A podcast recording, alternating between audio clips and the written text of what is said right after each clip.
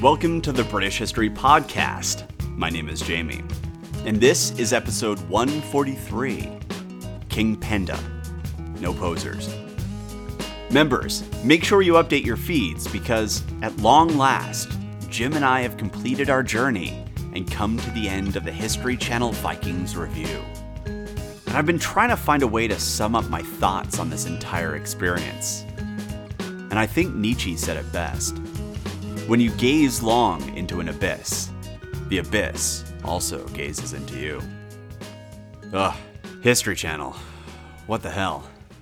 Also, I'm starting to sketch out as comprehensive a set of family trees as I can piece together for this period in time, since it really is confusing keeping track of who's related to who, especially with all these dynastic intermarriages that are going on. So, you should have that to look forward to in the near future. Alright, so where were we? Well, Oswiu had arranged for the murder of his cousin, which is awkward in itself. But the slain king, Oswin, was also related to Eanflaed, who was Oswiu's wife. So even if Oswiu wasn't fussed about kinslaying, chances are that dinner still had become suddenly a lot more tense following that underhanded victory. So perhaps to appease Eanflaed, or maybe to keep the Deirans happy, Oswiu built a monastery at the location of Oswin's murder at Gilling. By the way, what happened to Oswiu's first wife, Rimeleth from Rheged? She just sort of disappeared, didn't she? Anyway, so we also have King Penda of Mercia in a pretty powerful position by this point. And Northumbria had been broken up into Bernicia and Deira, with Oswiu ruling the former and his nephew ruling the latter. And as for East Anglia, their king, Anna, was on the run, and he was in a bit of a tough position having offered sanctuary to the king of Wessex, who had foolishly spurned Penda's sister. And then, when King Penda came to have a chat about that whole situation, among other things, King Anna was defeated, and he found himself in exile, though not in Wessex, despite the fact that his former ally, the one who spurned Penda's sister, had returned to his own throne, so that's a bit cheeky, and I wonder why Wessex didn't welcome him in. But yeah, Anna, formerly King Anna, was taking a bit of a sabbatical from the pressures of rule. And northern domination was broken, at least for now. So that's where we're at. And one thing that I find really interesting about this period in history is that while the northern houses clearly had ambitions that stretched beyond their own borders, it doesn't look like Penda had any interest in ruling over all the kingdoms south of the Humber. From what the sources had to say, it doesn't look like he made any attempt to become Bretwalda. And it really is tragic that we don't know more about him from the records. And honestly, the sources that we do have really had a dog in that fight, as a result of the fact that they were rather displeased about his paganism. But it is quite interesting that not only was he not expansionist, because he really only grabbed the lower Severn Valley and the Middle Angles when he could have taken much more. But he also didn't seem to have been the bloodthirsty warrior that we're sometimes told he was. I mean, he was certainly effective on a battlefield, but he wasn't just running around killing everybody for funsies. Think about what we're told about him. He fought against the northern hegemony under Edwin, and then he took lands that were much more connected to Mercia than they were to Wessex or East Anglia and then he fought what looks like a defensive war against another northern hegemony, this time under Oswald. And then he fought Wessex after his sister was treated rather poorly, but he didn't absorb or dominate Wessex either. And then he fought East Anglia, but he didn't absorb or dominate them either. And more recently, he invaded Bernicia, when King Oswiu looked like he was about to reform Northumbria. But once it was clear that Northumbria wasn't reforming, he went home he didn't go and take the kingdom. He didn't even replace Oswiu. So Penda, at least to me, looks like he was more concerned with protecting his own kingdom and ensuring that his lands were safe, rather than seeking out some sort of megalomaniacal power grab that some other kings might have sought.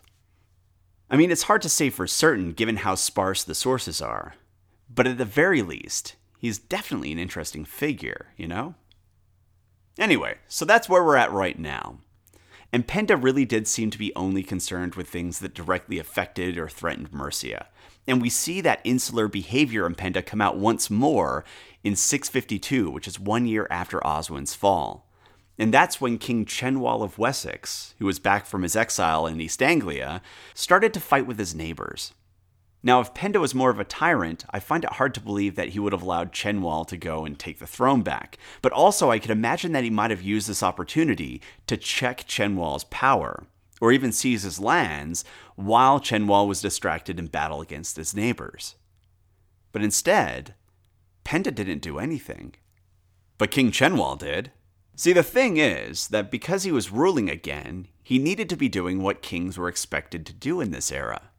Namely, he needed to bring his people, or more importantly, his war bands, wealth and status. And so he did that by attacking the Britons to the west. And I suppose that's the obvious choice, because going north was madness. Mercia was to the north.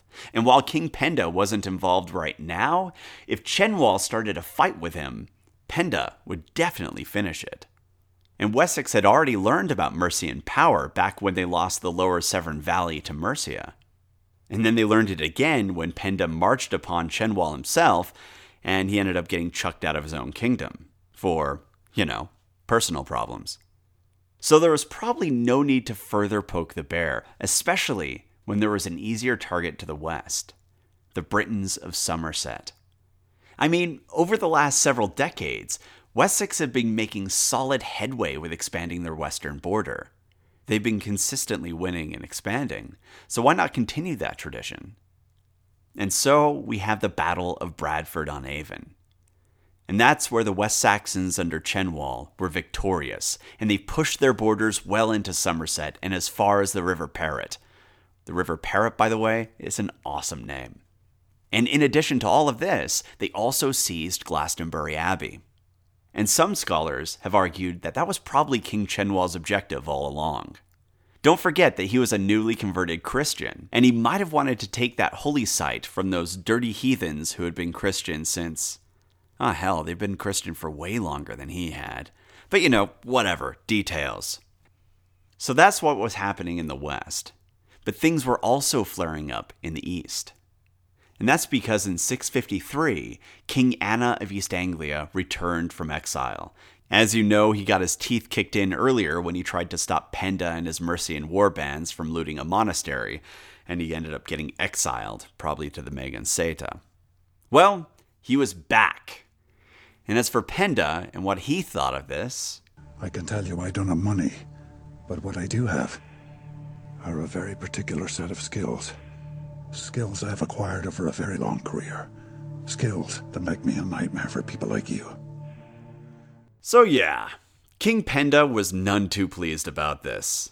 When he said, get out and don't come back, apparently he meant it. And so, upon word of Anna's return, Penda and his warbands invaded East Anglia, either in 653 or 654, dating as spotty as usual. And at Bulcamp, Suffolk, their warbands met. This battle went the way that all battles involving Penda went. It went really well for Penda. And as for East Anglia, well, we're told that large numbers of their warriors were killed, including King Anna and his son, German. And then something really interesting happened. Penda made his son, Peada, the ruler of the Middle Angles. Now, we were given the impression that the Middle Angles were already under Mercian control following the defeat of Anna's predecessors, King Sigebert and King Egric of East Anglia. So that makes you wonder why Penda was suddenly handing over the kingdom to Peada. Did the Middle Angles rebel and side with Anna? Is that what caused this rumble? And if so, was there a sudden opening on the throne following that battle? Or was the region leaderless for a while and then was carved out so that Peada could have a territory of his own? It's hard to say. But Bede tells us that Peada was a, quote, excellent youth and most worthy of the name and office of a king, end quote. So, however the opportunity came about, maybe Peada was being rewarded for solid leadership, you know, in battle or something.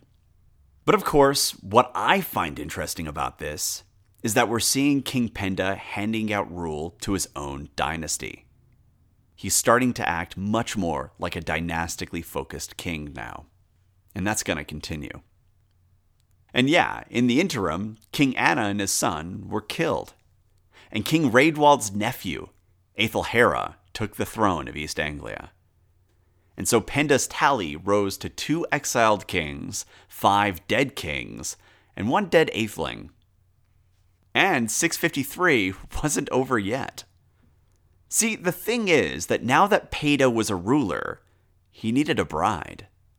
He had a relatively small kingdom, but he was the son of one of the most powerful kings in Britain, so he needed to make sure he married the right girl.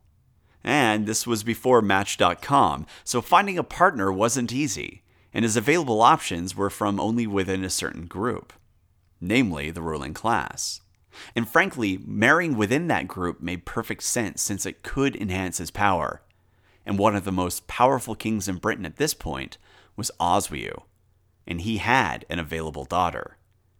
And if he could marry her, he could also do his duty by his family by promoting stability between the two rival kingdoms. Oh, romance. And so he went to the court of King Oswiu of Bernicia, and he sought the hand of his daughter, Alcfled. Now, Bede doesn't tell us what King Oswiu's initial reaction was. For example, we don't know if he said, Hang on a minute. Only a couple years ago, your asshole father was outside our gates throwing an impromptu bonfire. But the whole thing must have been a bit awkward. But maybe not as awkward as it could have been, since there was some degree of family relations between Oswiu and Peada. That's because at some point prior to this meeting, Peada's sister, Cyneburh, married Alfrith, the son of Oswiu and Rimeleth of Rheged. Yep, Alfrith, Oswiu's son, married the daughter of the man who killed his own uncle, Oswald and apparently both Alfrith and Oswiu were totally okay with this. Do you see what I mean about this dynastic thing? Despite the conflict between their families and the blood that has been spilled, they still made time to arrange marriages. It's kind of strange. Now, we aren't given dates for this wedding. We're only told that it happened prior to Peada's proposal. So it's possible that it could have been prior to barbecue night at Bamburgh and so all the goodwill of that wedding had vanished by that point. And if that's the case, it could account for King Oswiu's rather frigid demeanor and the fact that he took a stance on this proposal that was stronger than any Christian had done regarding Anglo Saxon marriages to this point. King Oswiu said he would allow the marriage, but only if Peada converted. Now, Edwin and Ethelbert were also given conditions before they could marry their Christian princesses but they were only required to consider converting. Peada was told that conversion would be a precondition. And actually, not only that, you see, it wasn't just Peada that needed to be baptized and converted, his entire kingdom would have to as well. Not just him, the whole damn place, the whole region. And it makes you wonder if Oswiu made that demand in an effort to reject the proposal without, you know, directly rejecting it because it was pretty extreme. It would be like saying, Sure, you can marry my daughter, but you need to bring me a golden fleece from this magical bird. You know, it's one of those things where it just seems like it's a little bit too extreme and it wasn't a serious offer. But it seems like Peada took it seriously. And he also stuck around and became friends with his brother in law, Alfrith. And we're told that it was Alfrith's influence that had the biggest impact upon Peada. And after, quote, he heard the preaching of the truth, the promise of the heavenly kingdom, and the hope of resurrection and future immortality, he declared he would willingly become a Christian, even though he should not obtain the maiden, end quote. So, a couple things here. First, it sounds like Peada was getting the same sense that I was getting that Oswiu wasn't quite serious and didn't really intend to marry his daughter to him. And second, that's a really strong statement. He was basically saying that he was converting to convert. Converting just for marriage could make for a rather lukewarm believer. But King Peada was saying that he believed and he didn't care whether or not it resulted in marriage. And so Bede continues. Accordingly, he was baptized by Bishop Finan, with all his nobles and thanes and their servants that came with him, at a noted township belonging to the king, called At the Wall, and having received four priests, who, by reason of their learning and good life, were deemed proper to instruct and baptize his nation, he returned home with much joy. These priests were Cedd and Adda, and Betti and Diuma, the last of whom was by a nation of Scot, the others English. The aforesaid priests arriving in the province with the prince preached the word and were heard willingly, and many, as well of the nobility as the common sort, renouncing the abominations of idolatry, were daily washed in the fountain of the faith. So the Middle Angles had become Christian, and Celtic and Northumbrian forms of Christianity were becoming rather influential in the region. And so King Oswiu consented, and King Peada married Elfled, daughter of King Oswiu, at some time around this point. And speaking of conversions, that same year, things in the kingdom of the East Saxons were changing as well. All those years ago, when the tides were turning against Christianity, and King Ethelbert of Kent died, and the pagan King Raedwald was reigning as Bretwalda, the East Saxons cast off Christianity. And actually, their Christian king mysteriously died, and his three pagan sons took over. And they also went and ousted all the missionaries and clergy from their kingdom. So this wasn't a minor thing, but times were changing. And now, after summarily ejecting the religion from their borders without any hesitation, now, decades later, it was back with a vengeance. The thing is that while the real power in Britain was King Penda, it was King Oswiu of Bernicia who was throwing his weight around. And interestingly, Penda generally allowed it, only checking him from time to time. But the fact of the matter is that while Oswiu might not have reformed Northumbria, he was still a major mover and shaker on the island. And Bede tells us that Oswiu would often meet with King Sigebert II of the East Saxons, and that they were friends and that he would raise arguments against the king of Essex's pagan gods and in favor of his own Christian god. Arguments that seem rather reminiscent of Paulinus and the arguments that he made to Edwin. And much like Edwin, Bede tells us that Sigebert first wanted to have the advice and consent of his friends and counselors before he would convert. And then, after he decided to convert in 653, all of his inner circle followed suit and they were all baptized at a town near Hadrian's Wall by the Irish bishop Finan of Lindisfarne. And thus, Sigebert got a new nickname, King Sigebert the Good, which was significantly better than William's first nickname, I suppose. But consider what we're being told here. First, we're seeing that the Irish influence upon Northern Christianity is deepening, with the Bishop of Lindisfarne being drawn from that region. And not only is Iona influencing Lindisfarne, but it's also influencing the new East Saxon converts. And second, and more importantly, Sigebert and his entourage were baptized near Hadrian's Wall. They were actually baptized at, at the Wall, the same place where Peada was baptized. And that's Bernician territory.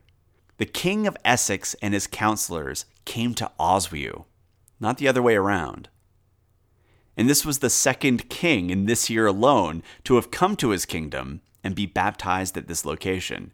And also, they are largely converted at Oswiu's insistence. That man was certainly wielding some influence south of the Humber. Get your minds out of the gutter. And it wasn't just in how they went about their conversion that showed how powerful King Oswiu was. After the baptism, Sigebert and friends returned home and they requested some missionaries be sent to Essex to aid in their conversion. And so Bede tells us that King Oswiu summoned Cedd, one of the priests working amongst the Middle Angles, and sent him along with some help to Essex. So if it wasn't already obvious, following the conversion of Peada, King Oswiu wielded a fair amount of power over the Middle Angles. And so Cedd and a missionary were dispatched from Bernicia to Essex, probably under the auspices of Lindisfarne. And Cedd did such a great job with conversion that he soon was summoned back to Lindisfarne, and Bishop Finan made Cedd the bishop of the East Saxons.